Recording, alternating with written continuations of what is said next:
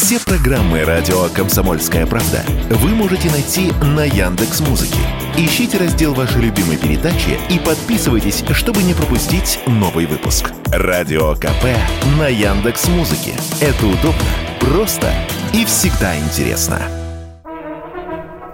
В России постепенно возрождаются советские марки автомобилей. Вновь открывшийся завод «Москвич» уже выпустил первые машины на продажу, а теперь Минпромторг поддержал возрождение автобренда АК. Тем временем «Комсомольская правда» выяснила, какой из советских и российских автобрендов россияне считают самым лучшим и надежным. В вопросе поучаствовали более 17 тысяч человек, и треть из них проголосовали за «Волгу». Вероятно, таким же образом проголосовали бы и жители СССР, ведь «Волга» всегда по праву считалась самой надежной советской машиной, рассказал зрителям автор YouTube-канала «Кузница тест-драйва Максим Красильников.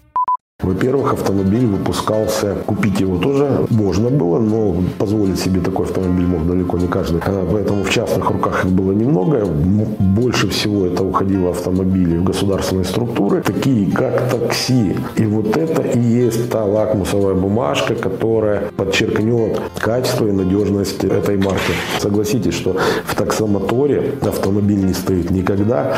Работает один человек, вышел, садится его напарник, машина машина не стоит никогда. И плюс 350-400 тысяч выхаживали автомобили до капитального ремонта в такой вот жесткой эксплуатации. Еще 16% россиян проголосовали за победу, а замыкает тройку лидеров «Жигули» 15% голосов. По 14% россияне отдали за «Чайку» и «Ниву». При этом многие вспомнили, что «Нива» особенно была полезна за городом, где не было хороших дорог. 4% опрошенных заявили, что лучшей советской машиной считают «Москвич», а 3% опрошенных проголосовали за «Запорожец». А вот АК, о возрождении которой как раз и зашла речь, набрала всего 1% голосов. Свои автомобили советские люди и любили, и кляли, на чем свет стоит. И все же каждый из них был для своего обладателя больше, чем просто машиной. Об этом говорят и прозвища, которые народ давал своим автомобилям. Вот несколько примеров с YouTube-канала «Интересные факты».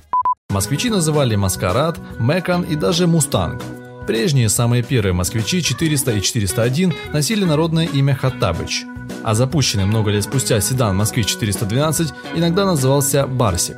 Модель москвича АЗЛК 2141 Светогор удостоилась титулов «Космич» по созвучию с названием «Москвич» или Азалк. Экспортный вариант с официальным названием Олеко получил прозвище Калека или Бандерлог.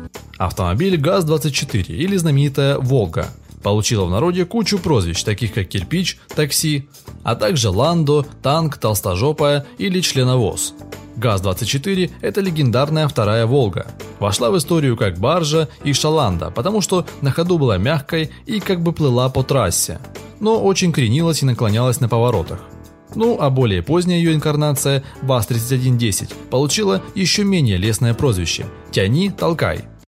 Ранее глава Минпромторга России Денис Мантуров заявил, что уже в следующем году может стартовать производство автомобилей под брендом «Волга». Сейчас в распоряжении неизменного производителя «Волк» Горьковского автозавода оказалось оборудование для выпуска автомобилей Volkswagen и «Шкода». Вплоть до ухода этих брендов из России их машины собирались на родине «Волги» в Нижнем Новгороде. Теперь эти мощности могут стать новым домом для производства автомобилей от ГАЗ. Они позволяют производить до 132 тысяч машин в год. Василий Кондрашов, Радио КП.